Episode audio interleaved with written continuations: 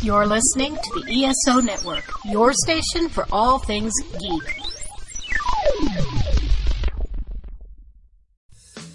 In a world filled with cigars, craft beer, comics, movies, and video games, only two men are brave enough to search out all things nerdy. It's the Cigar Nerds Podcast! And welcome to Cigar Nerds Podcast. I'm your host, Smokin' Joe. I'm Brad Jackson. And speaking of smoking, what are we smoking this week, Brad? Ah, so this week we are Got that new new. yeah, I mean this is uh hot off the press. the cigar I see press. what you did there. Yeah. Um, we are smoking the La Gloria Cubana Spanish press. And um, Not to be infused with the Pallof press this is or um the Russian press. Or, I, I, I that's all the workout terms I know.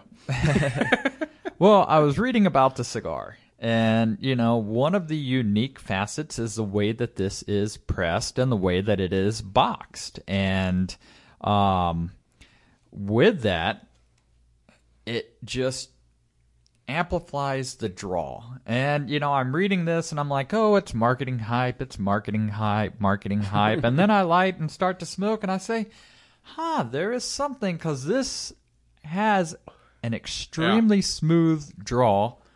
I've smoked a lot of box presses, and sometimes, not all the time, they're a little stiff. Yeah, there's like Yeah, you you have a harder draw where this is very light and airy, um, and all around pretty phenomenal. Um, so let's get into what actually makes this cigar. Uh, this sports a Nicaraguan jalapa uh, wrapper with Mexican San Andreas binder with Nicaraguan jalapa, uh, Dominican Piloto, Cubano, and Brazilian Mata Fina filler. Um, that's a lot of shit. and right off the bat, I could tell it was a lot of shit.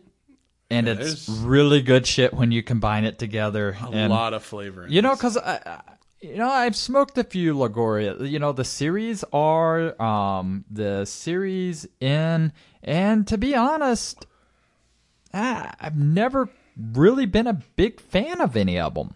But this one here, um, I mean, this is a great medium, maybe maybe medium plus. Um, just wonderful smoke. I mean, you know, can't ask for more. It it flat uh, bleh, packs a lot of flavor, has a very smooth draw to it, wonderful construction. It's everything I look for in a nice premium cigar.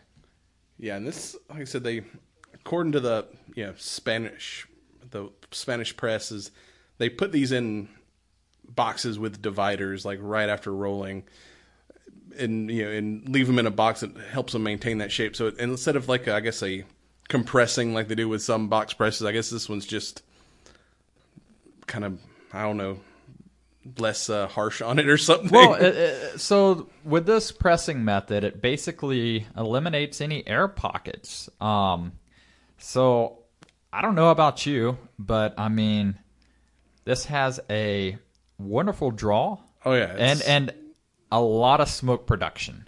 Yeah, it's like it's it's it's there's so much smoke production. I just tried to take a picture, and my camera is like, "You need to clean your your lens." I'm like, "No, that's just that smoky." This is the uh, this is the vapor cigar. yeah, we're dropping some clouds.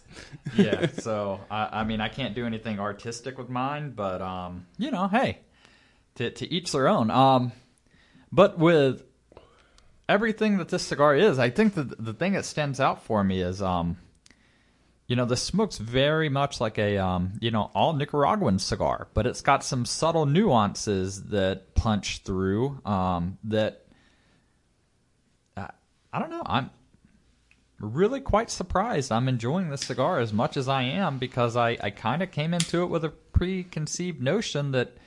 Yeah, this thing's got a ton of flavor. So, um, yeah, I mean, it's a great cigar. If you So- find it, go ahead and pick it up before everybody makes it popular and it triples in price. And speaking of smoke production, this week we're going to talk about the king, not Elvis, Not Tut, but Godzilla. King of the monsters. And if you're going to try to take down a three headed alien uh, Gohedra, should call in the Strike Force. StrikeForceEnergy.com. Use your promo, promo code Cigar Nerds for 20% off your order. And, you know, and if you got to run, you know, and you can't carry a whole bunch of just tiny little tin pouches, fit right in your go bag when you're fleeing the uh, incoming monster invasion. You're good to go. Because nothing, you don't want to be under caffeinated when running from kaiju. If Yeah. we've learned anything in our years of experience, And good luck running. okay, when they step on the whole city. Yes, absolutely. When they are the size of a city. So with that, we'll be right back. Godzilla.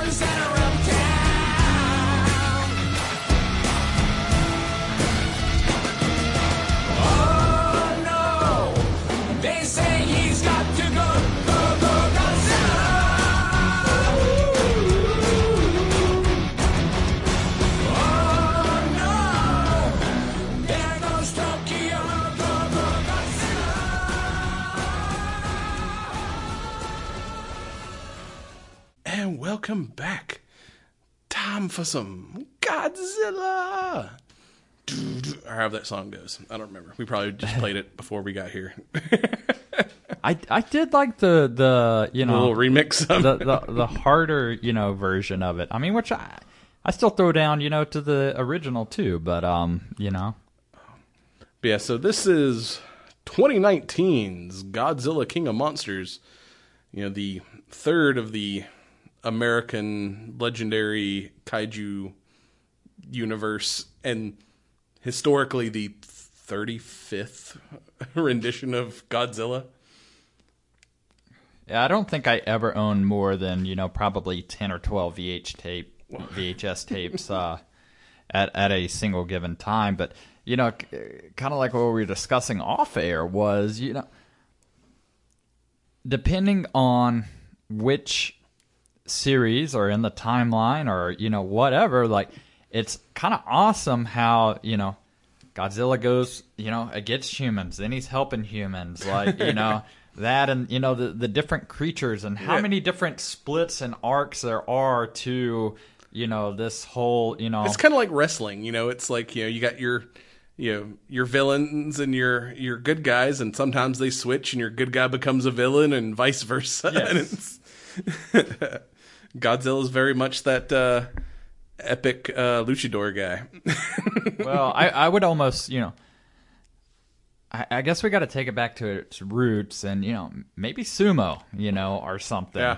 you know, because that was uh that was a little bit different. Um, you know, the, so many of the other films were so heavily influenced by, you know, Eastern culture, whereas this one here, kind of, you know, took place very much in Western culture.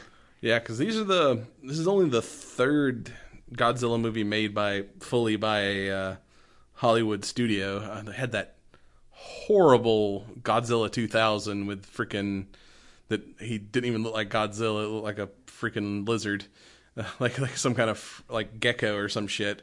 And then there was the one from 2014, which better but still sucked. I mean. to a degree. It was worth watching. I think I've seen it maybe twice, but it was so much just the story of the human characters. Where it's, it was all about Bryan Cranston and freaking uh, Kick Ass, whatever his name is. I mean, you go to see a movie with Godzilla's in the title. I don't want to wait 45 minutes for the big guy to show up. But you know, at the same time, I will say that no matter how many times I've seen a bad rendition or anything else, it's still Godzilla, and I'm Damn still right. gonna see it. Like you know, Uh, but yeah, that was like the just that first one, which was directed by uh, however Gareth Edwards, who directed uh, Rogue One, who did not return for the sequel. So maybe that's why this one was so much so different than the than the previous rendition, and I'd say it's a little bit kind of closer to its roots than the last one. Like the last one was, it was all right, it was worth seeing, but like the Godzilla action really takes place like in the background. I mean, it's I'm like I want to see freaking monsters fighting, not see some dude running through the city and there's like just little snippets of like Godzilla battle in the background. Like I give a fuck about DoD guy and his family. I want to, as Ken Watanabe says, let them fight. But I, I, I don't know. I mean, I, I think for me, I just love the the progressions and the symbolism, you know, of you know not only Godzilla but just kaiju in general. Yeah. you know, I mean, And it's one of those. It's been like, like I, you know, people can go into it with, oh, it's just a you know disaster film, or they can go into it and say, hey, there's you know, this is a film all about you know human psyche, the effects of you know modern weaponry and warfare, or you know, hey, these are I, don't know. I mean. I, I I think in a lot of ways I, I tend to uh, like we talked about, you get villains and bad people that are like, are are they really, you know, that bad? And you know, when you think about an eco terrorist, and it's like, well, humans are the ultimate virus and the ultimate consumers. They don't do anything to contribute. All they do is consume and destroy. And it's like, yeah, and and this this version particularly had that kind of yes, and and, and I really, you know, I, I, I really like that. You know, I mean, that's you know, to me, to take it back to Avengers Endgame, and you know, I mean, it's it's one thing to have a bad person that's like, yeah, they're bad, and I hate them because they're bad. Then it's other thing that says, you know what, you're you're kind of out on the deep end, but you make some valid points. Yeah, because this time, ar- and you know, before we even really get into this, the just the history of Godzilla himself. I just look up the first original Japanese Godzilla was 1954. So it's like the he's like the OG of of kaiju, and is there's so many like movies, TV shows, like that that have kind of all harken back to the the guy in the rubber suit. I mean, fucking growing up as a kid watching uh, Power Rangers and freaking Megazords fighting monsters in the middle of a city. I mean, it's straight up, know, 90s era Godzilla. and uh, uh, what I've kind of liked about these modern, you know, versions are is while the effects have gone up and he looks like a real monster, the look of Godzilla hasn't changed that much. He still looks like what he looked like when he was a guy in a suit. well, yeah, and that's the thing is, you know, that in no rendition has they have they tried to, you know, just straight up Jurassic Park and make him look like a T Rex or something. You know, I mean, Except for that horrible Godzilla 2000 that we mentioned. no one's like, I mean, if it, if, it ain't Is that broke, the don't one that fix had it. the uh, the Puff Daddy song to it? Yeah. was it Puff Daddy? I mean, I, I can remember rocking to that song. Now, the song was pretty good. The soundtrack was way better than the actual movie because it had like the friggin' Puff Daddy Led Zeppelin uh, mashup. But yeah, it's I can I can remember. I, I don't know if you remember this or not, but you know, for the people that didn't have cable TV, we had channel 34, which for a short time was called the box. And basically, it was you know you paid a dollar ninety nine, and they would pl- you know you would request music videos, and I can remember that being like the number one to, you know like requested video Yeah. for a long time, in the days pre satellite radio and streaming services, and and YouTube. Uh, but yeah, like there's so many, and even oh, I loved it. One of my favorite episodes of this last season of Legends of Tomorrow, they went back to like 50s Japan, and there was a monster like running around like a movie studio, and it turns out this guy had like a cursed book where anything he wrote became real, and he wanted to make monster movies, and he built this big squid god, like Cthulhu type giant squid thing that came to life, and they had to fight it. But you know, they were able to get the book and write in it that it shrank down so that it became human size, and they ended up like, st- but it was still like this godlike monster that they had to fight and they end up stumbling into like a miniature movie set. So it looks like a Godzilla fight because they're like having a straight up like fight in the middle of this like Tokyo recreation. And like, but after they finally kill it, you know, the one guy just goes to the the freaking director guy that had created the monster. He's like, "Man, keep doing what you're doing, but just one thing: forget octopuses. Lizards are king." And I'm like, "Oh, they just created Godzilla," and he's like, "King, king of the monsters," and I'm like, "Fuck yes." But I mean, that's that's that's kind of the thing. I mean, is he owns that title? Like, you know, I mean, when when somebody says, you know, King of Monsters, like you would think, oh, they're they're referencing King Kong because King is actually in his. name. But no, I mean, very few people ever mistaken that. Nah, it's it's it's Godzilla. Oh, and, speaking of uh, the big monkey, some of the the after well, not really the after credits, but the the during the credit sequence was with their showing all the uh, the like blog posts and and newspaper articles and stuff. I did, there's this one headline that popped up. It's like, "What's a king to a god?" Because obviously that's the, the next thing that's coming out is going to be you know Godzilla versus King Kong. But yeah, I, did, I just love that love that comparison. You know that. Uh, I mean, do you think we're going to see, you know, Kong and Godzilla do battle, or you know? oh yeah, it's already set for like a 2020 release.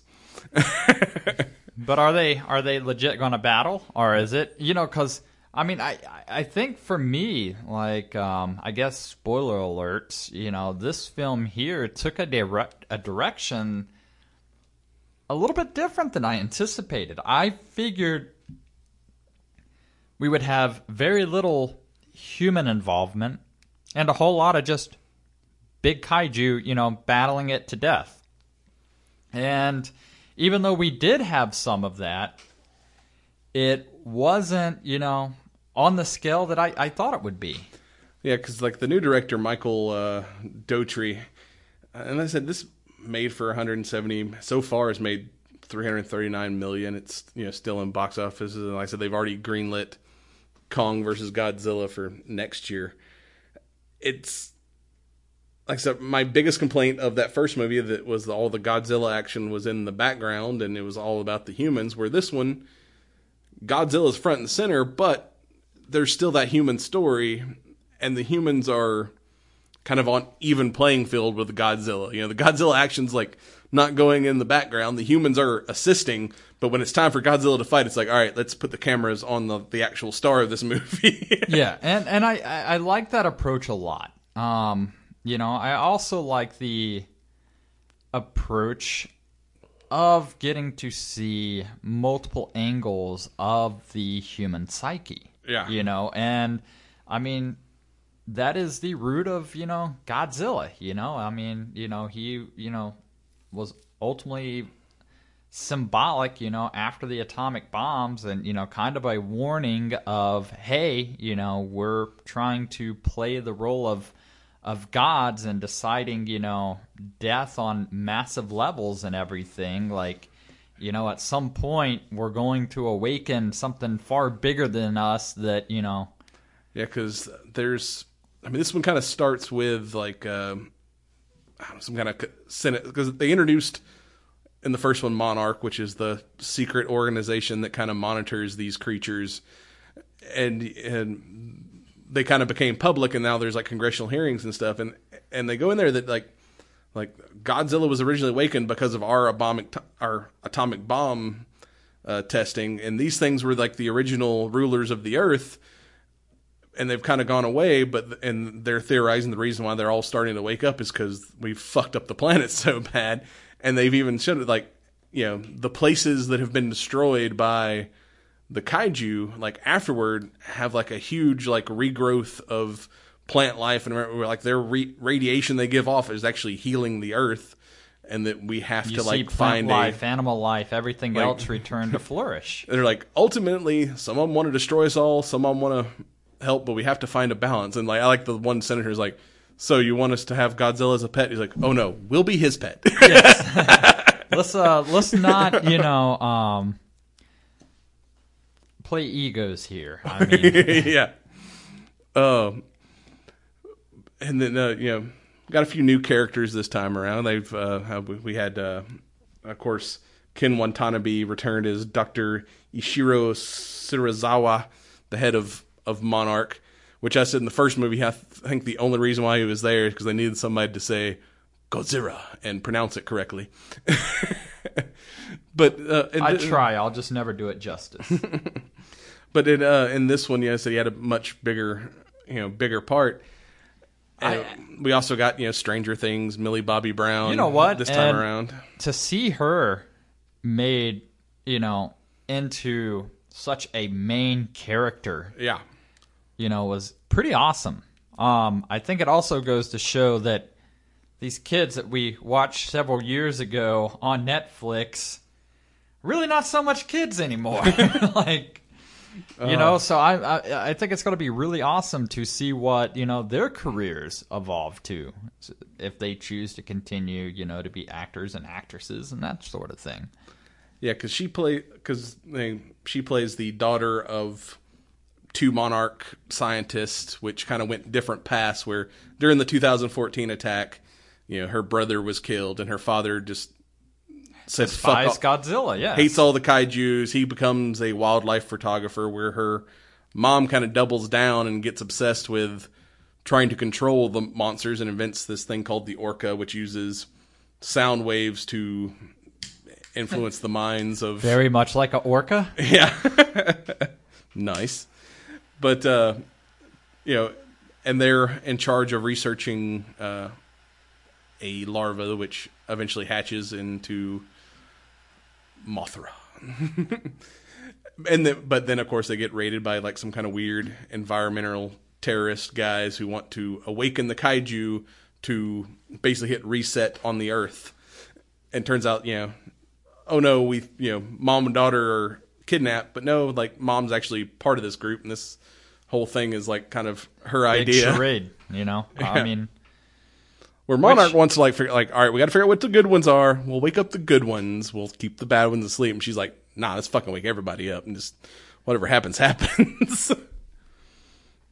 like you know, Monarch very much wants to do like a kind of like when you see people fighting forest fires, doing a controlled burn so a bad wildfire won't happen. She's like, nah, fucking throw gas on that shit and burn everything.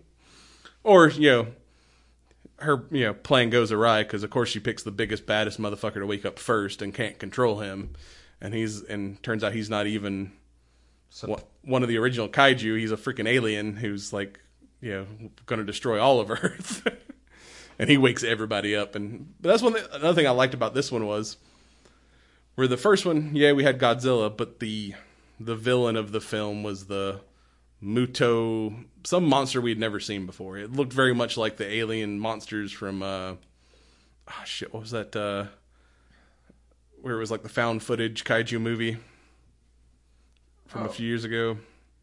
Um, not War of the Worlds, was it? No, it was. Uh, I don't know. but yeah, it looked like those monsters. From, it was Those films really didn't leave the No. the lasting impression that this one did. Yeah, but it, yeah, it was like somebody we'd never seen before. Where this one, it's like very much. Not only did they kind of take the criticisms of we need more monster fighting, there there's so many shout outs to the original stuff where we actually had monsters that we were familiar with, with you know Mothra, uh, Rodan. Rodan, Gahedra, or however the hell pronounce his name.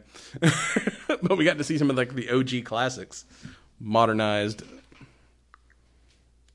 I you know, I don't know about you, but I watched this, and yes, it was modernized, but there seemed to be like a a bit of a grainy aspect to things that made you know it wasn't so polished that it was like you know not realistic. I mean, you know, in a way, it's like I'm watching a high def VHS version, if there's Yeah. such a thing. Like, uh, FVHS.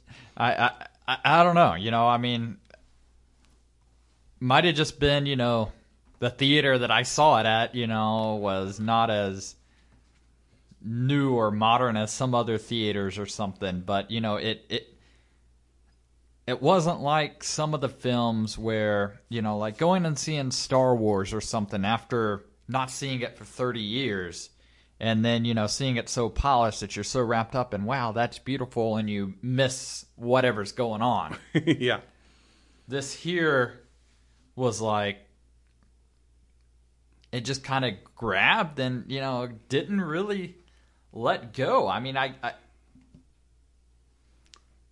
you know i can't single-handedly point at one character or one creature and say well that's dumb or that isn't needed or you know wtf you know i mean i i, I felt mean, like, even like the- i felt like everything had a purpose and a place and it was executed very well compared to what we've seen in some other attempts I mean, even like the asshole scientist guy that was like hitting his flask and, and it was like, uh, can we turn the weapons on now? Like that guy was even. I mean, he he had some good comedic moments.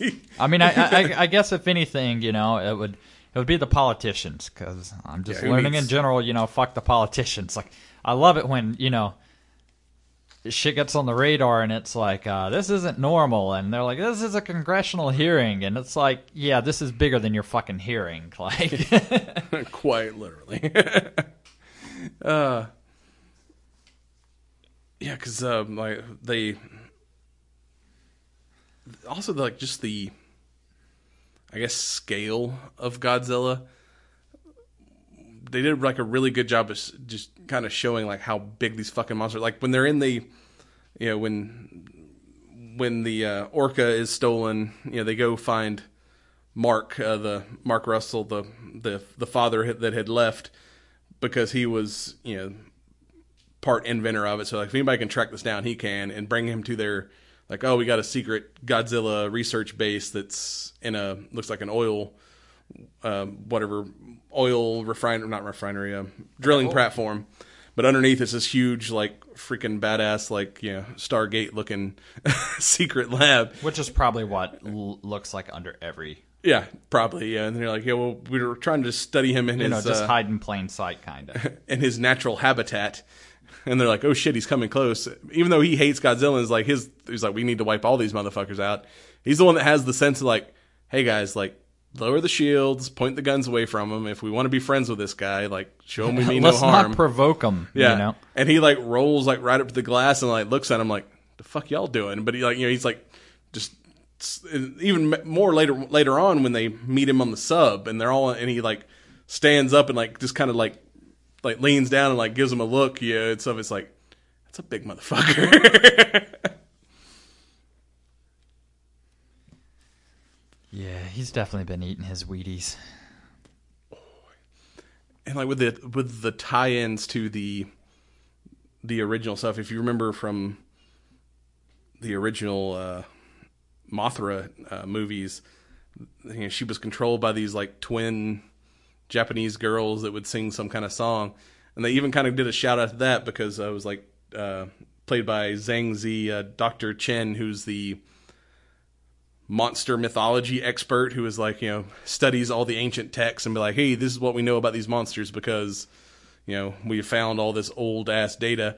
And you know when she's talking uh to uh, mark at one point you know she, she's showing pictures like she's like oh yeah my you know my sister is also works for monarch we're we're you know fourth generation monarch scientists like our whole family has worked for monarch and, and she's showing all these pictures like yeah twins running the family and i'm like oh shit this is how they're kind of giving a shout out to the the the mothra twins from back in the day. Like i thought that was kind of a cool little detail they snuck in there.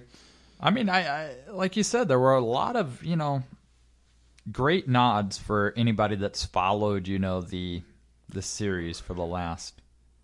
even in the first movie when they're like show when Godzilla first shows up and and uh, Monarch shows up and was like and starts telling like the the the military about Godzilla and they're showing like the old footage from supposedly like uh he's like yeah the nuclear test on Bikini Atoll was to cover up you know us fighting Godzilla back in the 50s and whatnot and like but the video the old like grainy black and white videos almost look like original Godzilla movie footage Hell, it may may have even you know Yeah, I, been I, taken from old movies and whatnot. I don't know. I want to do like a you know Star Wars how you have watch the movies in different sequential you know order and mix and match to you know shape particular character arcs you know to kind of fit what you want and you know that or to be like huh now, now I feel really bad for this guy or something you know whereas before you're like fuck you asshole um you know, I kind of want to do that with Godzilla, but you know, that'd be like a two week endeavor.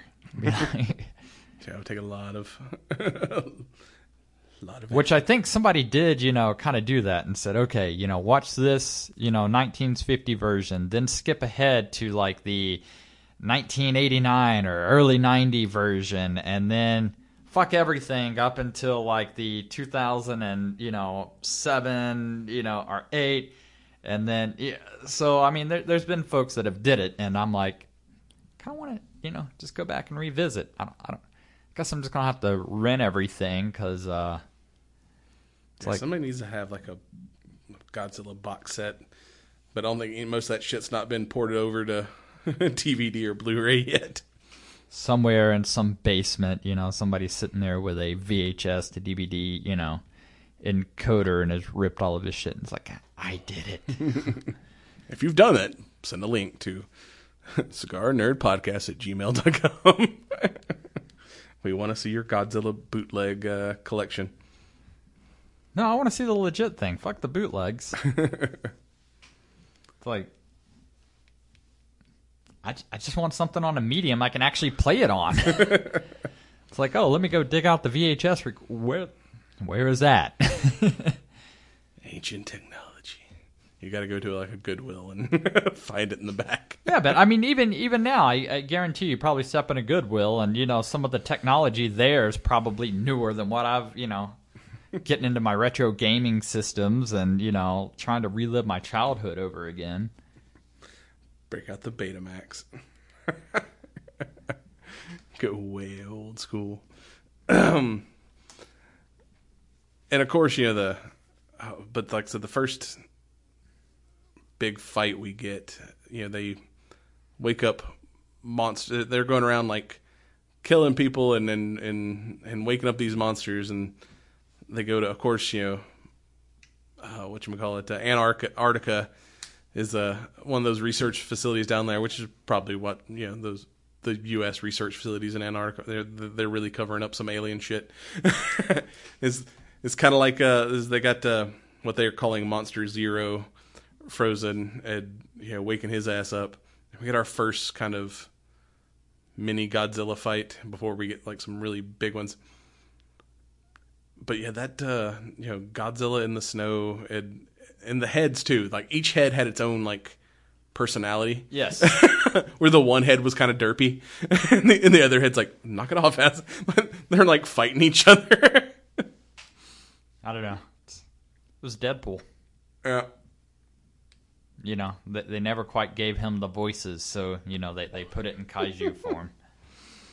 Oh, but, but you know, after that fight, it goes to to Mexico to wake up the next one, which is you know the return of Rodan, which was always a good you know Godzilla villain, the kind of fire, the fire pterodactyl of of Rodan. Well, I mean, I you know that was always kind of Godzilla's one weakness. You know, I mean, like, I mean, at the end of the day, he's got the makeup of a T Rex. He's got you know little T Rex arms. He's not just going to be able to reach out and bear hug or you know grab. He You, you, know gotta you gotta get him that uh like you know freaking Godzilla's the army and you know Rodan's the air force. He's gotta he's gotta you know that's why he has Colin Mothra. He needs his air support. I don't know. I would I would say Godzilla is. I don't know. I I would almost say more Navy. You know, because I mean he spends. Yeah, he does. Well, you know, no, Godzilla's the Marines. Yeah. he does a whole lot of beach landings. he is definitely an amphibious assaulter. Just a surly old Marine with like you know he needs like a tattoo on his like friggin' bicep or something. I could see that. You know, there on his hip. You know, some.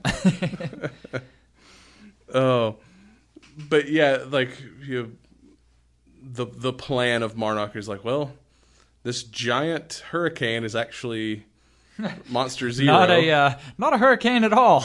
Uh, so instead of letting Rodan destroy Mexico, let's go piss him off and lead him into that hurricane. And you know, as you know, Ken likes to say, "Let them fight," and, and starts off a a nice uh, uh, kaiju battle that you know Rodan fucks up some uh, some uh, pilots though on the way.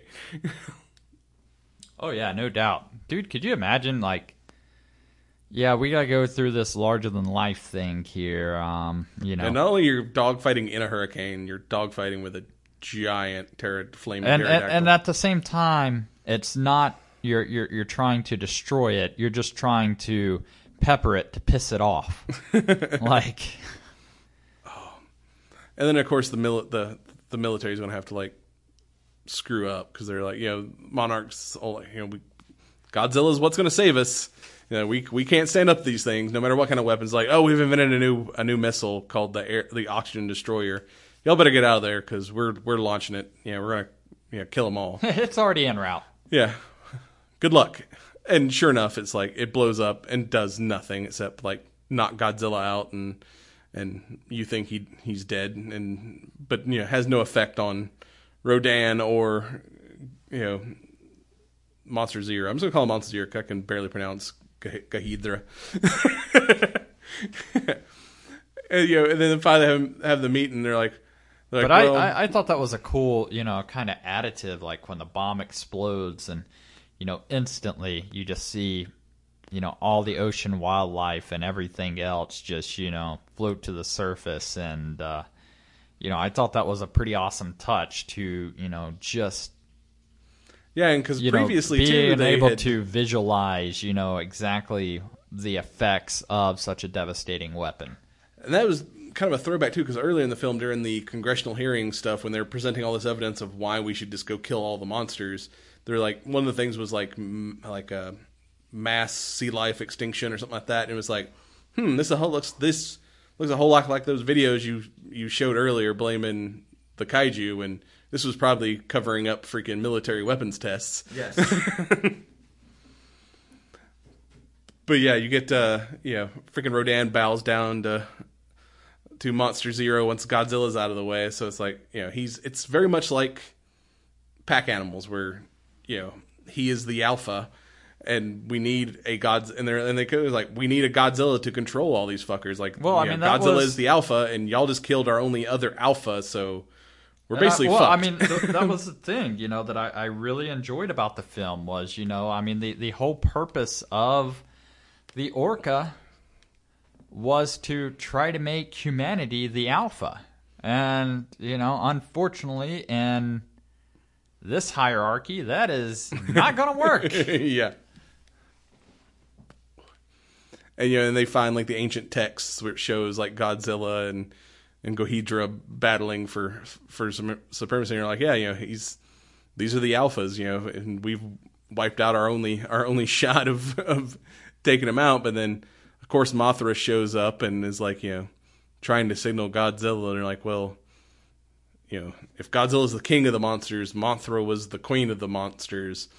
Uh, if anyone's going to communicate with Godzilla and they you know, happen to find, oh yeah, he's not dead, he's basically hibernate, you know, in a recovery mode, and have to go f- find him and gonna jumpstart. They're like, well, it could take hundreds of years for him to recover on his own. We need to up his his radiation dosage and bring him bring him back to the fight. And I like it was cool how they brought in the whole like hollow earth thing and and because they're like well how does he move around so quickly? And they're like oh he's going through ancient tunnel ways Dude, and the stuff. Earth's flat. I mean, yeah of course. And they kind of find like the ancient like the lost city of atlantis. There's this underground civilization that no one knew about and there's like statues to godzilla and shit like and like it's like he's kind of he is the king. He has like like that throne room with like a natural radiation thing and it's like oh this is where he goes to you know chill out and and uh it's like, yeah, it's been a long day. I need, I need a few thousand years rest. and I I kind of like how you know when they get down there, there was some some damage to the ship. So like, well, we can't remotely launch the nuke. It's going to have to be hand delivered. And yeah, Doctor Serizawa, who had spent his life studying Godzilla, and his basic supporter is like, you know, I will be the one to deliver it. And yeah, he goes in there and he he has that moment where he you know, sets the nuke down and sets it up like you're to be all right, and then you know, he knows he's dead. He takes off his mask and everything and just like walks up and it's kind of like finally like this pets Godzilla on the nose and he's like, "Goodbye, old friend." I was like that. oh, that was like the you know, most awesome. And then the nuke goes off and and you know Godzilla rises from the sea and it's like, oh yeah, now it's time to fuck some shit up. Let them fight. But I don't know. I mean, I I, I think they did a, a good job in. You know, I could see very easily, you know, them just weighing everything, you know, to Godzilla's favor. But um, you know, I mean, they did a good job of legitimately, you know, showing the opposition. yeah, And you know, also too, like you know, this yeah, crossing over onto the human side of things, you know, didn't seem like it took away from those battles the way that you know the the other films, you know, basically made, like you said, the battles secondary. yeah. You like know, in the first one, the battles are very much in the background. You know, this here, you the know- humans had forefront, Godzilla had forefront, and they did a good job of cutting back and forth and and and even you know combining the Yeah. two elements, you know, I thought you know was was done very well. because you know there's been some complaints that well yeah there's not enough human story this time. I thought they did good development on the the human character, especially uh I see humans all the time. especially you know Millie Bobby Brown her- and her mother's character when you know her whole plan was like I'm gonna wake these guys up slowly and then you know we screwed up and woke Monster Zero and he's you know wiping out humanity. And she even tries like you know you know her daughter's like you know you got to stop this mom. And she even you know finally kind of has like a change of heart and tries to get the terrorist guys to like all right we got to shut this down. And they're like nah fuck it. Like let them you know we're in a bunker. We're safe. Let them let them destroy the earth. We don't care. The earth will be better once humanity's gone. But then she like steals the orca herself and goes to fin uh, you know Fenway Stadium to broadcast the signal to try to shut it all down, but inadvertently just kind of signals all the monsters there. Uh, yeah, and try to like reduce the amount of damage. But she's like, "Mom, you're a freaking monster! Like, you know, you're killing like millions of people. Like, you know, this is not the plan." And she, you know, is the bravest one. You know, I don't know. As- I- as most kids I- in I movies, think- all- I think she all was heart, no, uh, the, all uh, balls, no brains. No, I, I mean, I, in a way, I think she had a lot of brains. Um, you know, and I, Like I her plan was good. The whole like, oh shit, now they're all coming to kill me. Kind of a tactical error. but I mean, at the end of the day, she probably should have flipped the switch and got the fuck out of there. I mean, the end of the day, I don't care if you're in a bunker or wherever, you're not safe. I mean, you know, like these are creatures that, you know, know the world in and out far better than humanity could ever, you know, possibly know. So it's like,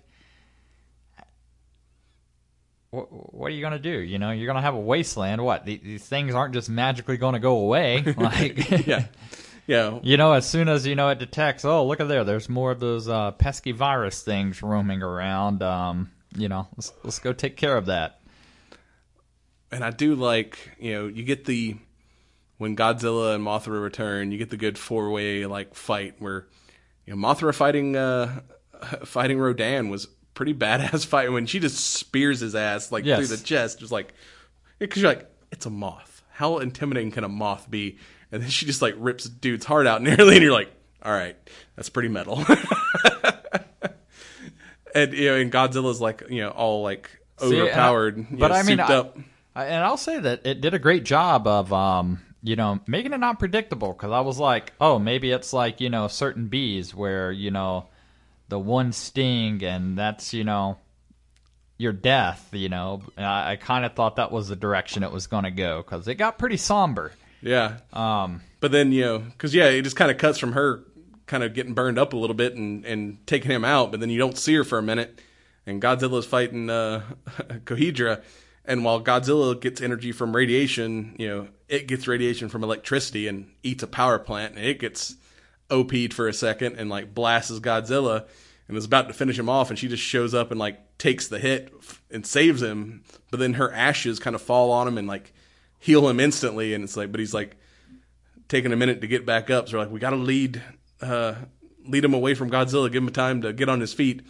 So the mom who started all this shit finally like, all right, this is all my fault. I'm going to save everybody. So she takes the repaired Orca and gets in a truck to lead lead uh, Gohedra away from Godzilla for a minute. And when it finally catches up to her and like flips her car and she's laying there about to about to die, and like you see Godzilla just like you know fucking coming up, and she just goes, "All hail the king!" Right before she gets blasted. I'm like, hell yeah! and then Godzilla's just like gone like full like you know my power levels are at nine thousand. Like buildings are just melting around him, and he's like, "This is why I'm the king," and just fucking just like just blows up like half the city and. But I mean, at the same time, though, it's like, you know, I, I was kind of wondering. I was like, okay, you know, at, at some point he's going to reach critical mass, and is that the end of Godzilla? so, you know, if he doesn't, you know, destroy this thing, like, you know, is Yeah, his own demise, you know, going to be like, oh shit, you know, that was our Hail Mary, and but he uh, blasted his full uh, Hadouken and just destroyed. And then you see that like the head come up out of the out of the rubble, and you're like, oh shit, it survived. And it's like, nope, Godzilla's just you know chewing on what's left. He's like, yeah, fucking regenerate from this asshole. You're about to be like dinosaur poop, and just like eats his whole head. And they're like, I'm really glad he's on our side. And they're like, yeah, for now. Oh, but yeah, that uh, and you know, of course, you know, the guy who originally wanted to kill all the monsters was like, all right, Godzilla's a good guy. He's my buddy now. you know, he accident he accidentally killed my son. All right, I get it. It was an accident, but he saved all of humanity, so I'll give him a pass. I mean, it's big as shit, dude. It's hard to watch your footstep. and that You too, ever and when- stepped on a, a dog's foot and felt Yeah. horrible about yourself? Oh yeah. I'm sure that's how Godzilla feels.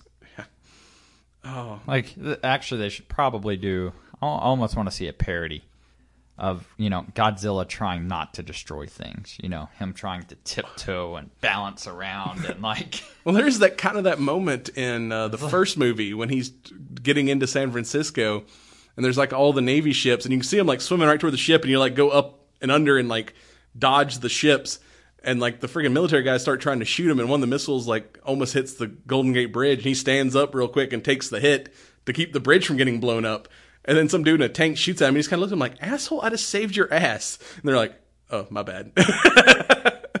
but that, that that is like look offended look of Godzilla like I just saved you and you're gonna shoot me? What the fuck man? I mean it just like just had a, like a really great uh, way of like you know almost you could almost like read his uh his uh, emotion at that point. He's just kind of looking at the guy in the tank like bro really? I'm the hero here. Piss off. You tiny like annoying human. Oh and you know, and when you know, one time, uh, you know, gives his notebook to uh, to uh, uh, Mark, and he gives it to uh, the guy who's like the kind of like the the second in command of Monarch, and like gives him all his notes. He's like, "Here, make these worth it." You know, like don't be a fuck up. Like here's his research. Like do good things. But then the the whole you know after the final battle, the all the uh, kind of newsreel footage or in you know stuff that had we which we alluded to earlier with the what's a a, a god to a king or a king to a god you know it's all like you know you know everywhere Godzilla goes there's you know uh, environmental repair and there's even like one headline that pops up that like you know Godzilla uh, defends cities from rogue kaiju, and and even at that moment, like after he kills uh, Zero, all the surviving kaiju like show up, and they all kind of even like uh, Rodan, like who somehow survived, is like bowing down to him, and it's like that whole like you know all hail the king moment. And then there's even thing about another Mothra egg found, uh, suspected Mothra egg. So you know, of course, Mothra is going to be back in the sequel, and then you get a thing about uh, kaiju converging on Skull Island, and they show like a a cave drawing of what looks like King Kong fighting Godzilla, and you're like, oh shit, we got our sequel. Someone's someone's gonna come battle the king, but it, you know they've kind of played King Kong as traditionally been a I guess a good guy. I mean, so I'm I'm wondering how, like you said, how is that gonna? Are we really gonna get a Godzilla versus King Kong, or is it to be one of those where they fight to begin with, but then they have to come together to take on a something worse? Because I mean, you talked about the post uh, off air, the post credit scene of the surviving eco terrorist guy buying the first severed head, recovering the first severed head. So I'm like, are we gonna get a you know a, a new uh, Let's take an alien and try to genetically modify, you know, what. or are we gonna get like Mecha uh, Gohedra? Well, see, I was thinking, you know, I don't know, maybe. I don't know. I mean, because nothing has been done with Mecha Godzilla, you know, Yeah. outside of some animated stuff. So, you know, maybe the military, you know, co- helps, you know, come up with some armor and is like, no, we. we we gotta fucking Hulkbusterify Godzilla, you know. Just and- in, yeah, because that'd be inter- be interesting. Because I think they did a god- good job too in that final battle of, you know, when uh, the one scientist guy's like, yeah, let's do like uh, Shiru always said, and his whole like let him fight thing. Like, oh no, we're we've got Godzilla's back this time. We're going into battle with him. You know, and they're in their giant planes and all that. You know, actually fighting alongside Godzilla. So. You know, maybe we get a, a team up of Godzilla and Mecha Godzilla versus whatever the big bad in the next movie is. I don't know. I mean, I think that would, you know, be kind of cool, but I mean, I don't know. Then again, like, I mean, Pacific Rim is a legendary film. We get a freaking Pacific Rim tie-in. We get Gypsy Danger well, I mean, hanging out with Godzilla. you know, I mean, that that's still kaiju territory. Yeah. I mean, it's. That'd be interesting. I mean, the freaking Gypsy. Da- I mean, because that that's the thing, right? I mean, you know, Monster Zero is not is alien. So I mean, yeah, do we get an alien invasion from from his people? Oh, is he basically a alien bioweapon and like the alien aliens show up? I mean, they've kind of done that in some of the the old Godzilla movies where there's you know they bring in like an alien element uh, to it all. So yeah, there's you know with fifty or what seventy years of history at this point, there's a lot of stuff they can pull from for Well, and I mean, the next chapter. I don't know. I mean, I I, I kind of feel like this one here was to pay homage to fans of Godzilla. You know, with all of the nods to the the original stuff. I, I kind of wonder if the next one they move away from the nods and you know make it you know much more visionary and futuristic and unlike anything we've seen. You know, You know, bring in some kind of I mean, because you know we've seen you know King Kong versus Godzilla and you know that type of thing. So I just want to see him uh, spank the big monkey. with his little arms, I mean, how could that be, be a fight, man? Freaking Godzilla breathes like radiation fire. I mean, the the only thing that I I missed from this and. Yes, it would have been over the top cheesy, but the epic tail slide of Godzilla. Like, I missed that that Yes. was not in this film. Uh, I totally forgot about the tail slide. yeah, Godzilla doing like a flying sidekick. I mean, especially when they're at the ballpark, you know. Yeah. I mean, you know, you see him slide into home or something, but you know, just, Oh Yeah, that's uh, the fucking tail slide. Yeah, if you're listening, yeah, writers, directors of the next Godzilla tail slide. That's that's that's the thing we need to see. So, did you have a, a favorite uh, uh, piece of action in this? I don't know. I mean, for me, I think some of my favorite moments were not so much of the action base. You know, like for I really liked, you know, Millie Bobby Brown when she learns the truth of what her mom is and sees her as the monster and really, you know, takes charge in her own life and, you Yeah. know, says, hey, this is me making a difference. Because even from the beginning, she's almost the adult in that relationship because her mom is just full obsessed with her work at that point, and you know she's the one trying to Dad's a recovering, you know, alcoholic. yeah, And, uh, you know she's trying to like cook breakfast and and take care of her her mom. note to self, bacon does not take that long and that much heat. Don't Godzilla your bacon. uh, but yeah, I mean, yeah, I mean, this one actually had a lot of a good, you know, I mean, because human storyline, but it, you know, yeah, the- it didn't take away from the action sequences. You know, I mean, as far as you know, I guess the big action sequences. I mean, we we really talked about them. You know, like there when the beginning when you know it's hey we need to bow down to the king and you know let down our guard and trust you know show them that hey we're we're not here to hurt i mean that was a very pivotal moment you know where all of you know you, you see the jets and stuff flying alongside godzilla i mean that was another big one Yeah, that was that was And like then, your I Avengers mean, Assemble moment when he walks really- into town with all the jets and stuff like trailing him. I'm like, I mean, oh, I, yeah. I guess for as epic scale as this movie is, there's only those three or four real big, you know, action sequences that you know Yeah, really the- stand out. And there's the Antarctica fight, there's the Rodan, you know, fight, and then there's you know the the big battle at the end. you know, but in saying that, I didn't walk away from the film saying, "Damn, where was the action?" No, You know, like, and- and- yeah, the action sequences we got were just massive. and and and I, I I think that you know once again just is why this film is such a cut above what the other ones were. And the I, I always love And I and I like the fact too that you know they they showed the vulnerability. You know, Yeah. it wasn't just like, oh, we're gonna have Godzilla and he's completely invincible and everything else. You know, I think that was a a interesting nod. And you know, we keep referring to Godzilla as a a he. That was very much like a a nest area. You well, know, yeah, it was, know, some amphibians are, you know, asexual.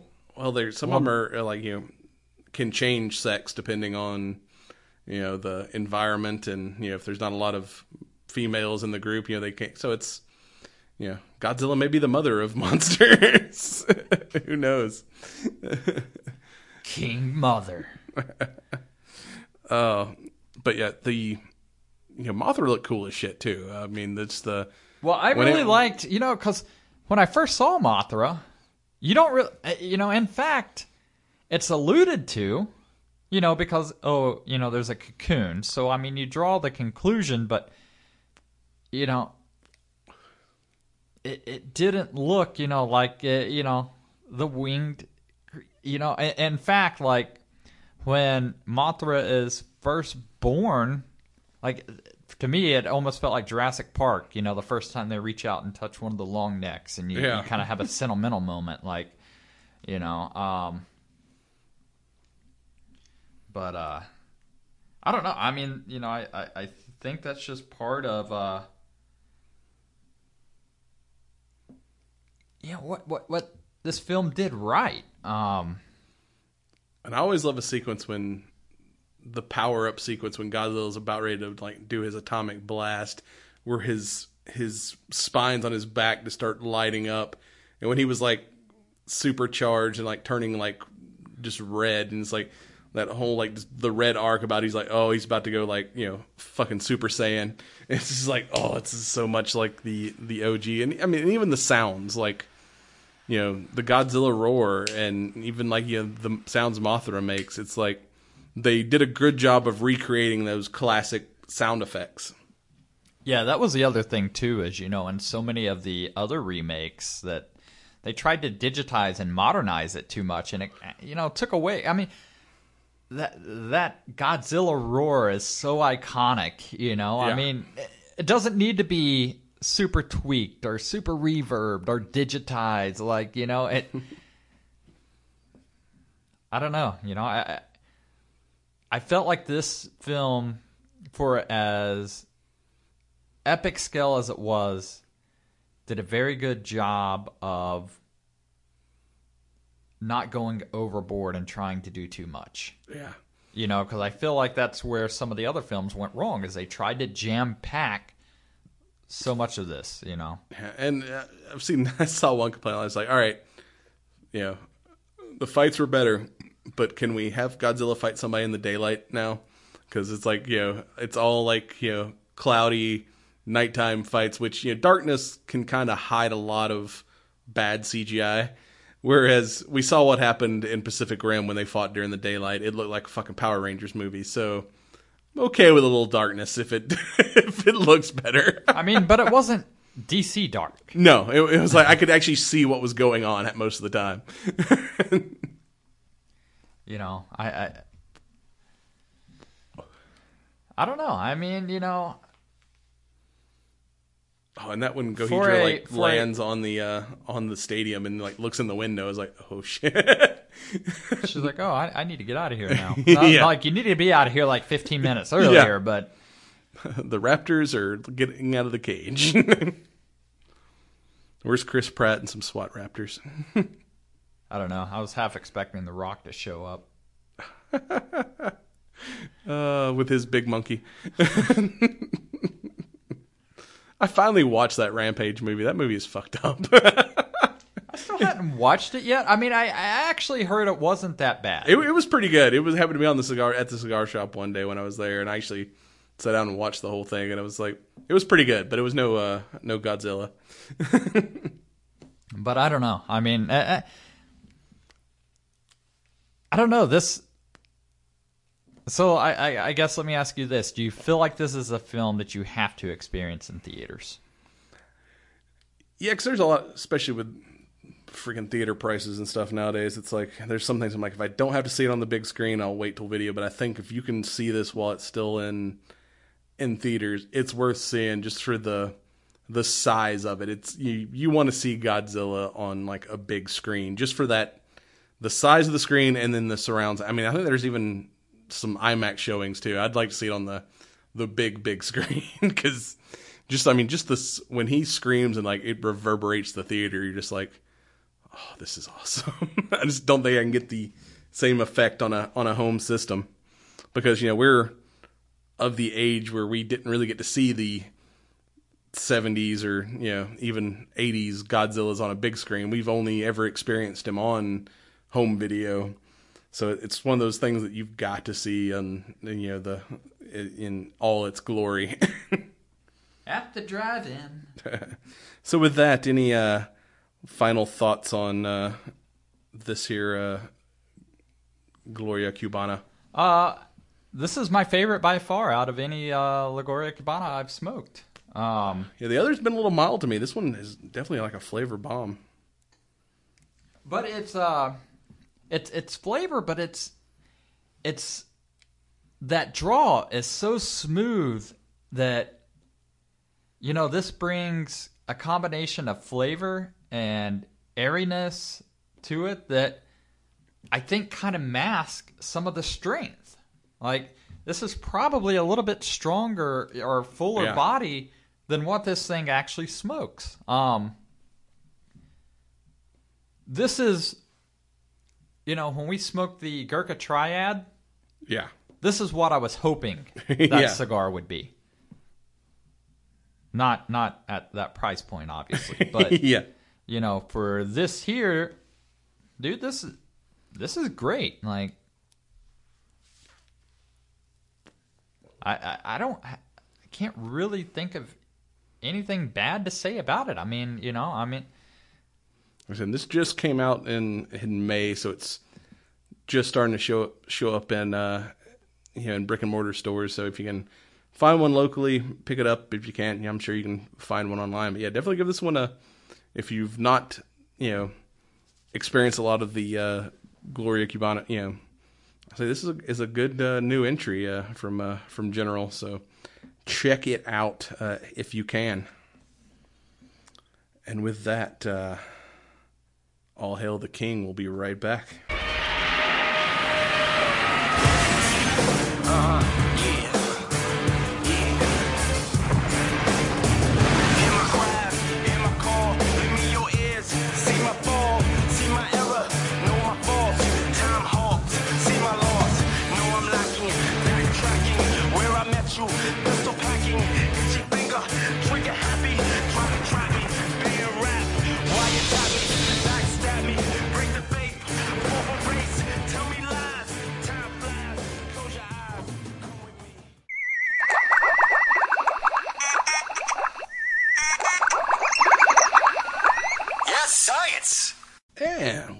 Back. It's time for some science.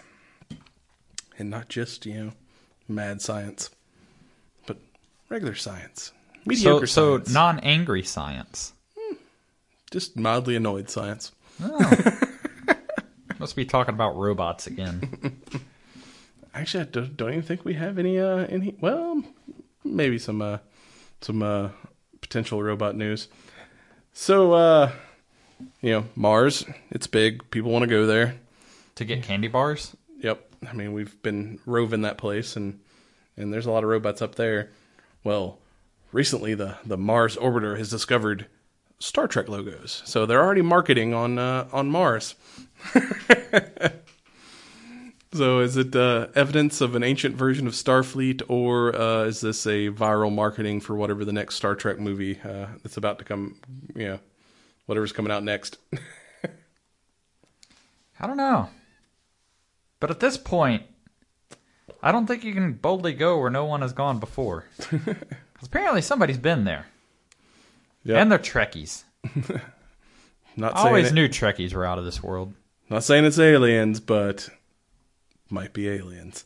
I mean, So, uh, somebody's gotta have a, a, a basis for some of this stuff, right? it's not just pure imagination, you know. It, it's got to be some rudimentary roots to, you know, science fiction. Yeah, yeah, it's all based on on something happened. But uh, recently, uh, they've been taking a look at uh, the Hellas Planitia, which is a giant, uh, huge crater located in the southern hemisphere of Mars, and they found a couple of these what looks like the traditional Star Trek logo. You know, planetary scientists are bla- are are saying that no, these aren't. Uh, you know, aliens or marketing flows, but they're saying, you know, long, long ago, Mars was volcanically active in this in this region, and they're thinking these these symbols were formed by lava flow. Basically, lava was kind of running through the area, and there was probably like a sand dune type formation that stopped the lava flow, so it kind of cooled and arced around the the dunes, and time and wind uh, removed the dunes that was event- that was originally causing this uh, you know stoppage of the flow, and left with just these strange Starfleet esque rock formations. So are you saying constipation led to the form of uh, Star Trek logos on Mars? Yes. Okay. Yes, science. Mars needs some Ex-Lax to, it's about to have space marines. but it makes cool photos uh, taken from the HiRISE instrument on board the Mars Reconnaissance Orbit Orbiter. And speaking of other NASA uh, news, NASA is uh, prepared to uh, bring tourists to the International Space Station. Sounds like it's out of my price range.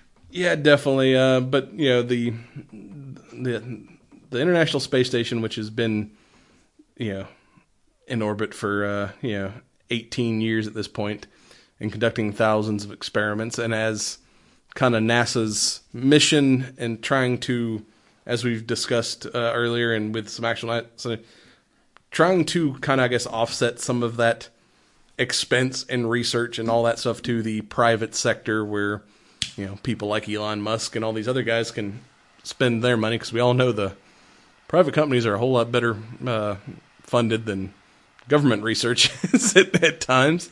So they're they're opening up, uh, you know, the the space station to not you know traditional, you know, where hey we're going to Florida for the weekend tourism, but basically private companies are now going to be able to uh, do missions and do private experiments on the on the station. They've you know, t- it, but you know they have to go through regular astronaut training and be you know deemed able to take the trip and the research that they're doing can't interfere with anything that's already going on on the space station but starting off they're going to allow for uh, two short duration about 30 day missions per year uh, that will be opened up to you know c- commercial sponsors and whatnot so you know any of you uh, want to be astronauts out there you know See, that Find somebody really to go in and hit your my ride. idea of a vacation, though. Because yes, I, the wonder, thirty days is a long time, yeah and the wonder is gonna really wear off. And like I've I've been watching some videos, um, you know, of astronauts, and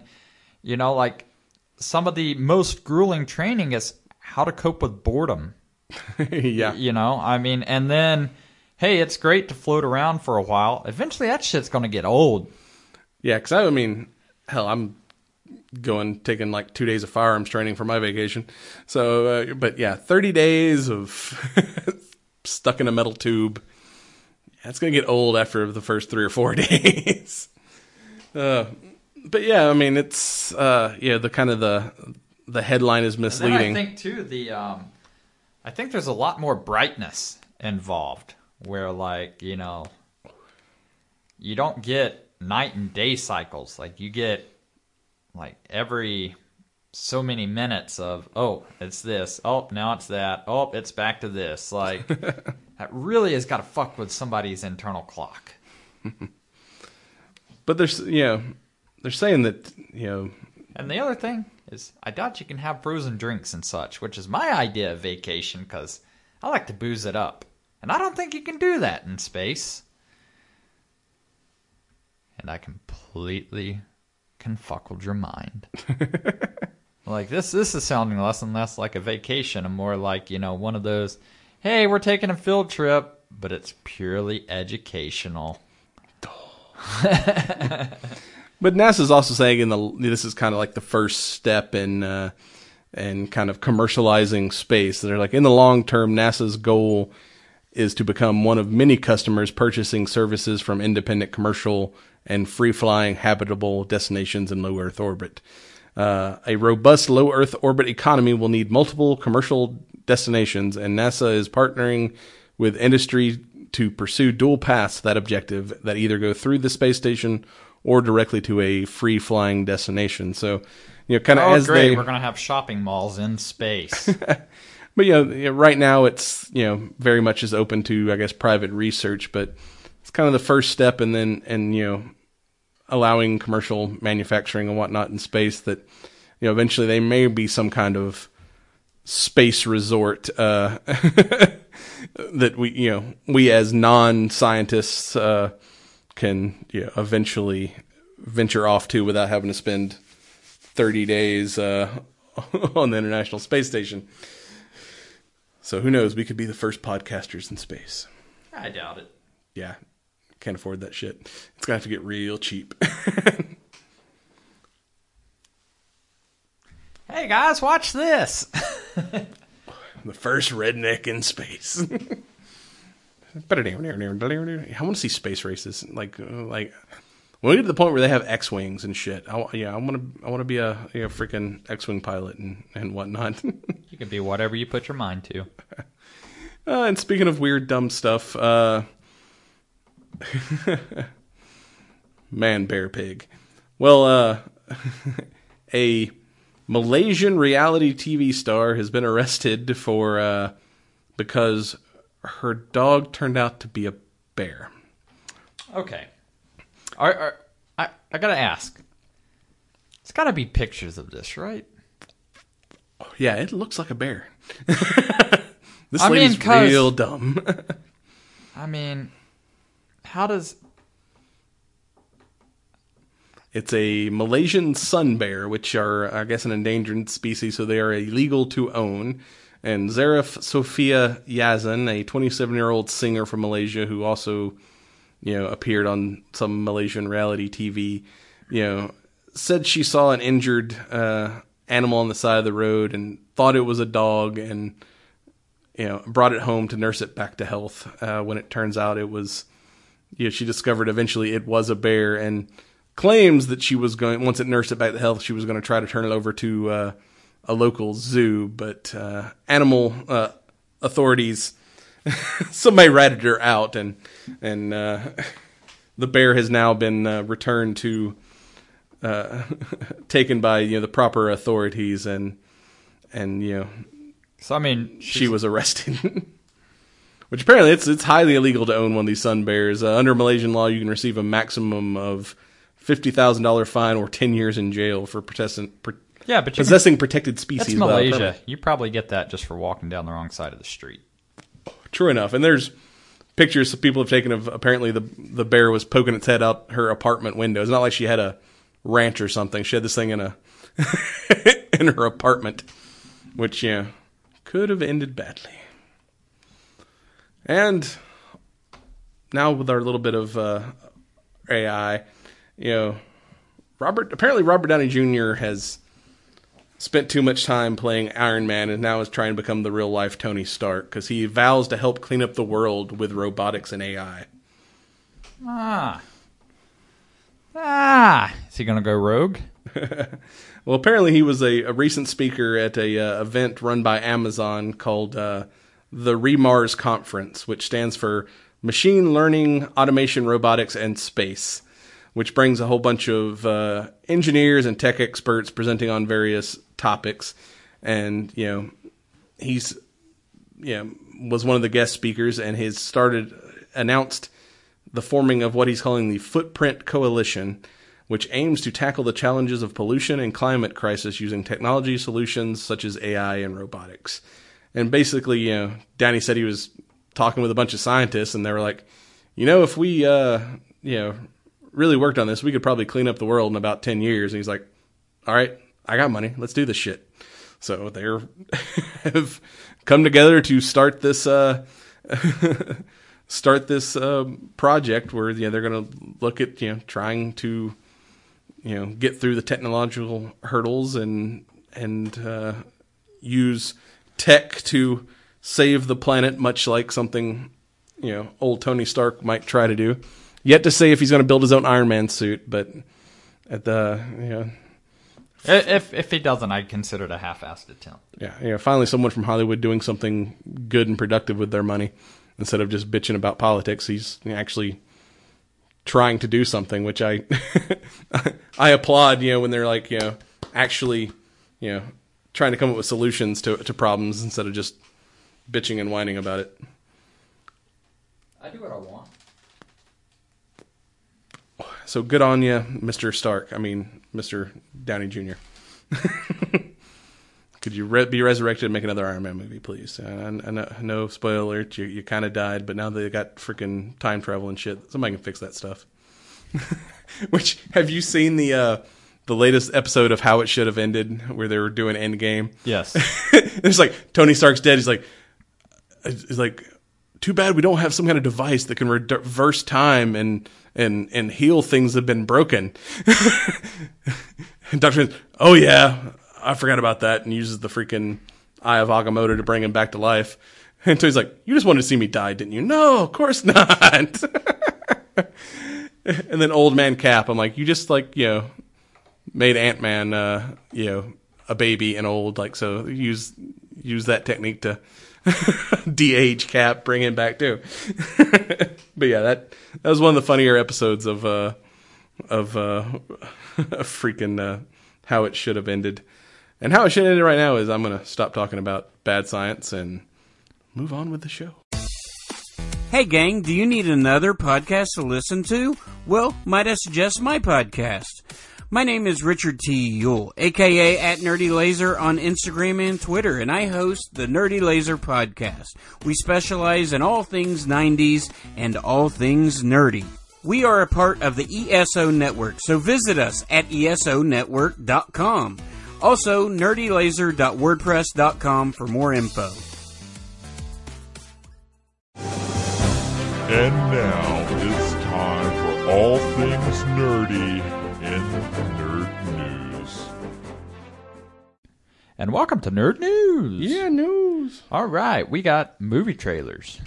Um, a little franchise that I've kind of followed and have been a fan of. Uh, you know, starting with Rob Zombie.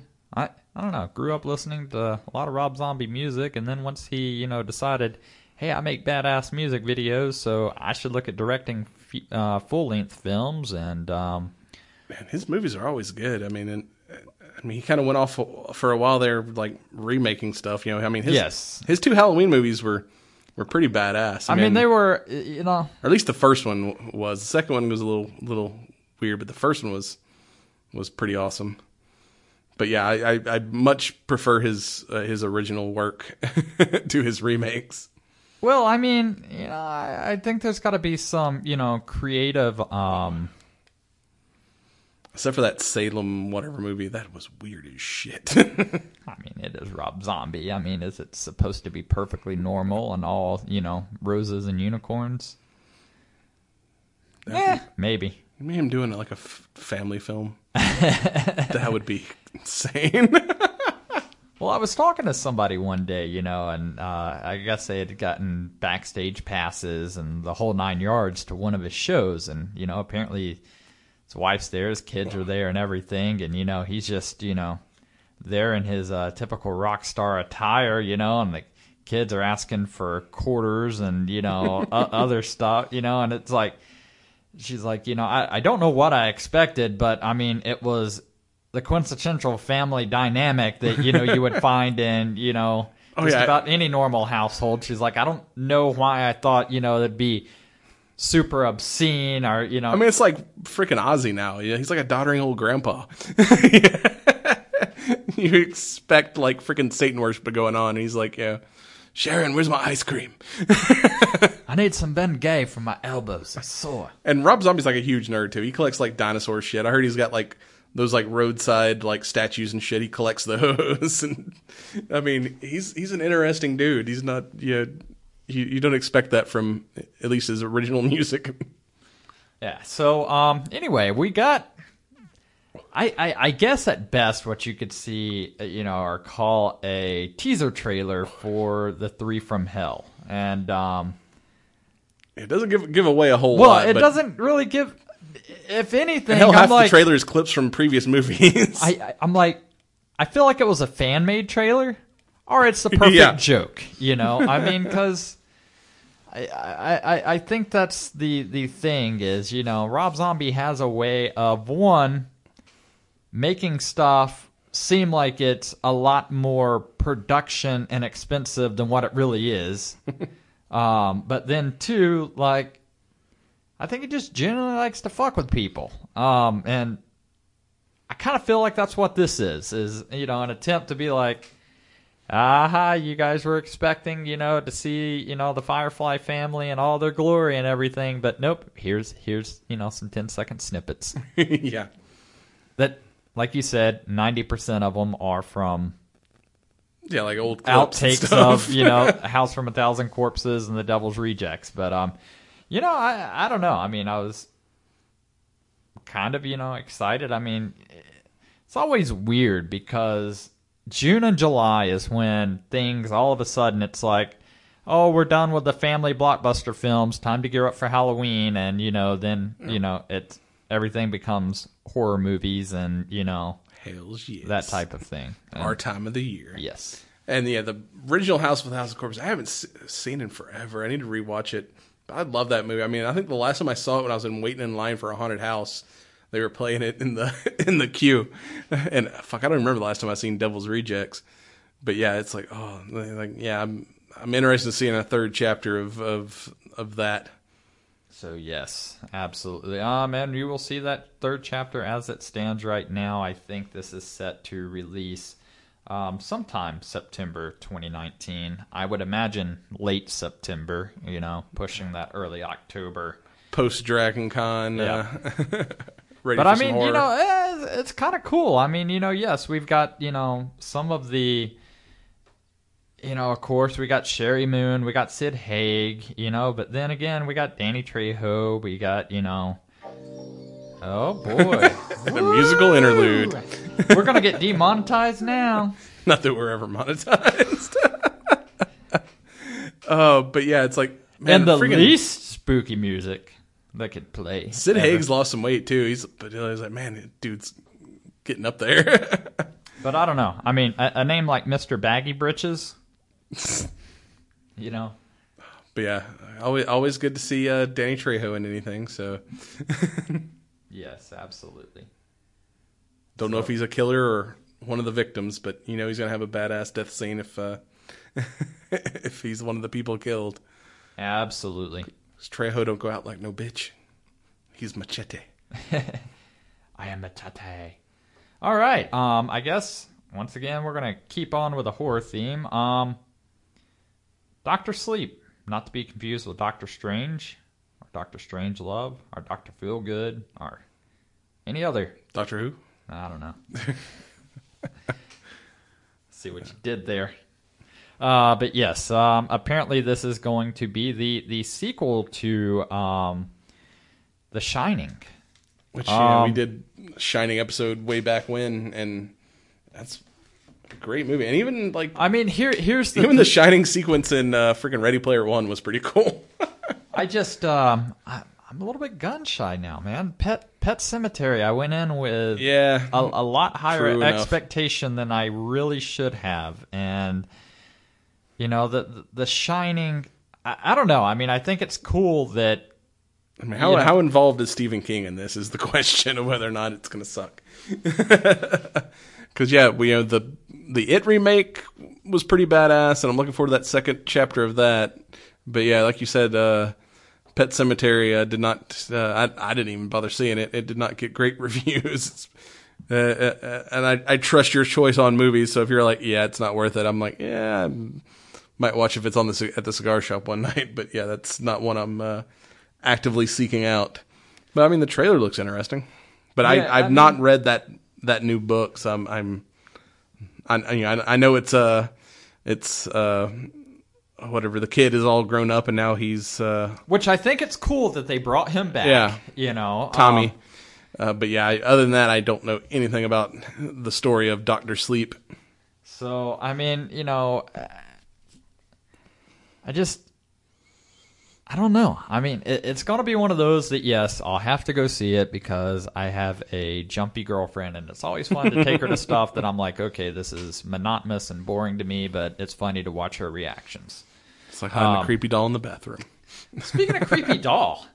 How do you feel about you know have have you seen you know the newer images of Chucky and the doll and stuff now like He looks way too cleaned up. Yeah, like, it just it's it's too polished. Like I, I don't know. I mean, I mean, and it's from from I get what it, voodoo magic and all, but you know, I don't even know if there's voodoo magic involved in this one because now it looks like a weird AI gone rogue story.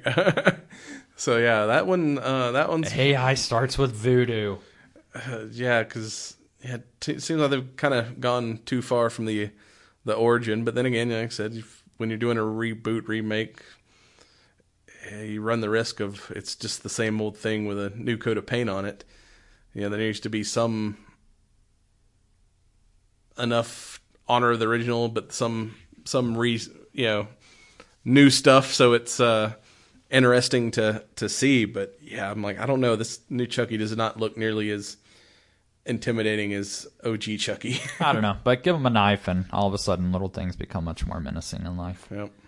Um, okay, switch gears. Let's, let's go for something kinda lighthearted, kinda not. Um, but there's a uh, clip circulating around of uh, Chris Hemsworth doing um, Johnny Cash's "Hurt" um, as, As Fat Thor. Thor. And Which is the perfect rendition of that. so- Just, I mean, it just gives like fucking Thor's depression. It's like I could see him like sitting there with uh with Korg, playing some Johnny Cash and, and drinking.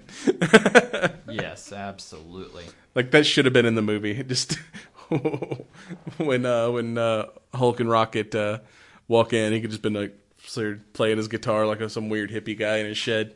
but yeah, that that clip of of, of him uh, uh, singing "Hurt" is hilarious.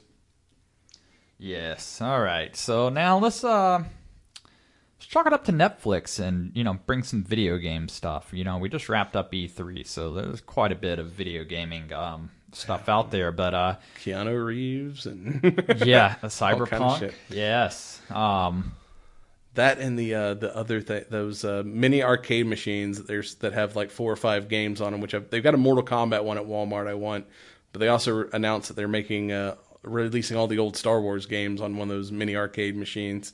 I'm like, oh, I kind of want that one too. It's just so weird to me, like when I go to arcades now, because it's so polished. Like everything's LCD. There's no more, you know, VGA pixelation. Yeah. It's like you've got, you know, a freaking computer and the, uh, you know, that and all the damn arcade machines now are just to generate uh, tickets. They're like they're all like a fucking prize suck. It's because like back in the day we had video games, we had Mortal Kombat, we had all these cool which arcade all- shit. They didn't even give you the mercy of spitting tickets out. They just took your money. Yeah, and But- your pride. But now your- with like since home systems are so wildly, but they're like, yeah, everything in arcades all about like kids winning prizes or big versions of your phone apps. Yes. Which I don't know. I mean, I've gone through and played quite a bit of Sega, you know, since a lot of their games got released for free and you know that type of thing. So I don't know. I mean, there, there's some upsides, but uh, no, there was a little video game franchise uh, from Tom Clancy called uh, The Division. Um, originally came out in 2016, quickly become like the fastest selling video game in history. Um, you know uh, that, that's pretty high volumes for a studio like Ubisoft, who oftentimes gets a lot of negative publicity. Um, well, Netflix apparently has acquired uh, rights to the Division film, which will be directed by David Leitch. He directed a little film called Deadpool 2. 2. Um, so, um, yeah, kind of uh, e- excited for this. You know, Yeah, I mean, some of that, you know, like so we've said Netflix has been doing good on this series, and that uh, last military type movie they came out with the uh, the Ben Affleck uh, movie, they they can do action too. So I'm I'm interested to see uh, how the division plays out on. Well, the, I mean, you know, I, I think Netflix is a great medium, you know, because they tried to do Assassin's Creed on the big screen, um, you know, didn't quite meet expectation. Um, but you know, this is set. You know, I I kind of like it, you know, because the premise behind the division for folks that haven't played it is there's basically a smallpox pandemic that is, you know, manufactured by a eco-terrorism group and spread via, you know, infected currency. Um, and what does everybody in, you know, New York have? Probably currency. what do we come in contact every day with? Currency. So, uh, yeah, I mean, you know, basically this is a struggle to get, you know, regain control, neutralize the infection, and, uh, you know, kill the bad guys. That's one thing. The problem with a lot of video game based movies is a video game. The story is so big because you spend so many hours playing it. It's hard to squeeze that narrative into an hour and a half thing. But with a Netflix series, it gives it the ability to kind of space out that storytelling a little bit more and kind of give things room to breathe and develop. So Yeah, I'm and I interested mean, to see what they what they do with this. And, and and that's the thing about you know the the division. I mean, it's it's a lot different than your traditional, you know, game because on this it's it's very much a a cover based. You know, You- you're not just gonna run out there guns ablazing and wipe out the whole map. You know, you have to. It's Tom Clancy. Most people complain, "Damn, why is this game so hard?" Well, I mean, you know, it's not Call of Duty. You know, it's not designed to be. and that's what's cool about that and uh and some of the other stuff is all the not just the guns but the equipment are all like real world stuff i mean i'm a fan of. I I just bought two 511 tactical bags, but 511 was actually at E3 this year because they're like, "Hey, all our equipment's in The in the Division, and in the new uh how was it uh shit, what's the one we were just talking about with fucking Punisher in it? That's about to come out uh Wildlands. yeah Like the new Wildlands game. It's like, yeah, like yeah. Breakpoint or whatever. Yeah, it's, it's like called. yeah, it's like full of 511 gear. So Yeah, I mean that that's the thing is you know it's kind of cool to be able to be like, hey, I can actually go out and buy this bag if I so want. if you want to cosplay as your favorite video game character, all you gotta do is go down to the 511 store and they'll hook you up. now it's going to be Division Agent or Umbrella. yeah. Well, you look like a bum just with some tactical gear, so I'm going to say Division Agent. I got a beard. I got a schmag. I can dress up as uh, one of the division characters. There you go. Um, okay, so uh, another video game that was announced um, by a little publisher named Square Enix. I'm, I'm sure nobody's ever heard of them. They they didn't make anything like a Final Fantasy franchise or any. But uh, Doctor Who? What? apparently we're gonna get um, a Marvel's Avengers game. Yeah, the while it the, the, looks cool, the biggest complaint is like, I, I guess they got the rights to to some of it, but not like characters. So they they look like none of the MCU guys. I've seen the remark that it's like from uh whatever Spaceballs when they accidentally catch their stunt doubles. Yeah, I was like, why does it look, doesn't look like the the guys from the movies? But I mean, you know, uh, then again, Get over it. like I, I I think to so many of these games, and um, you know, probably Ultimate Alliance Yeah, has probably been one of my all-time favorite, you know, kind of uh, comic book based video game. Um, so sometimes these games, you know, we've, we've seen it with Transformers and everything else. Yes, they look good, but then it's like you were much better off a movie than you were Yeah. a game. So who knows? I mean, you know, just seeing the snippets and everything else, yes, um, you know, I can definitely see the appeal. Look forward to, you know, actually getting hands on and, um, you know, seeing what it's all about. But, uh, you know, when we've had 20, you know, some odd movies and now you want to throw in a video game. Eh, I, I don't know. But then again, you know, they did it with Spider Man and it turned out to be a phenomenal game. yeah. I still need to play that, but uh, yeah, I've heard that one's badass. So, um, yeah, definitely will keep folks posted. Um, and then, of course, the highly coveted thing that, God, since, I don't know, PlayStation 1, you know, Final Fantasy 7. We got our snippets of screenplay and our release date and how they're going to release it and everything else. So in an era where you can just go on a digital store and buy and, you know, download your gigs and gigs of video game size, uh, they're going to actually break this apart in multiple releases, multiple discs, because they said that this game is so big it would basically be 10, ray, 10 Blu-ray discs. Damn. Um, so you know what they're going to do is basically try to release it in stories. So the first two discs will be this story. The next two, Chapter you know, one, yes. chapter two, whatever. Yeah, because I Uh, mean, which kind of makes sense because I mean, you know, I got pretty decent internet, but you start getting into a hundred plus gigs, yeah, it's and then be a it's like, holy bit of a crap. beast. It's like, all right, let me, especially you know, I, I, especially with Boondock's internet like I have. Well, let me turn it on. I'll come back next week and I'll be able to play it. Yeah, I mean, and then that kind of kills me a little bit for games. Even like when you go and buy a disc, and it's like, oh, well, I bought this thing, I want to play it. Oh, wait, I can't download for hours two updates, hours yeah. of you know stuff, and you know that, that kind of kills video gaming a little bit for me. Um, but uh, Final Fantasy VII will be coming out March third of 2020. Happy Yeah, early far birthday! the yeah the screenshots and stuff on it looks looks pretty badass. And I was never a huge Final Fantasy f- fan because I really didn't like RPGs, but that's one that I actually played and was pretty badass. So.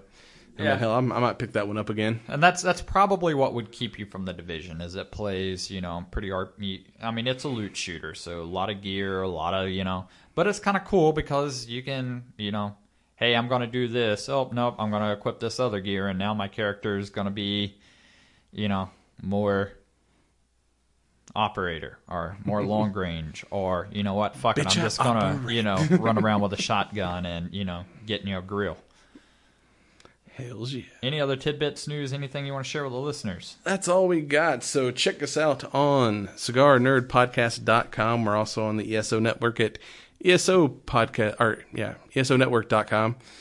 Uh, you can find us on Instagram, Twitter, Facebook at Cigar Nerd Pod. You need some uh, smoking shirts? Check out RealMenSmokeCigars.com.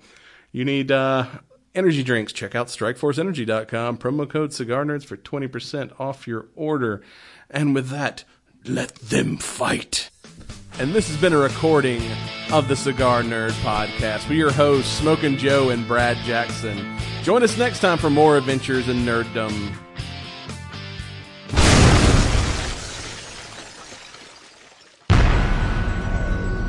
This has been a broadcast of the ESO Network. Be part of the crew and help support our shows by donating to our ESO Patreon or by shopping through Amazon.com or the TeePublic Store, which can all be found at www.esonetwork.com. The ESO Network, your station for all things geek.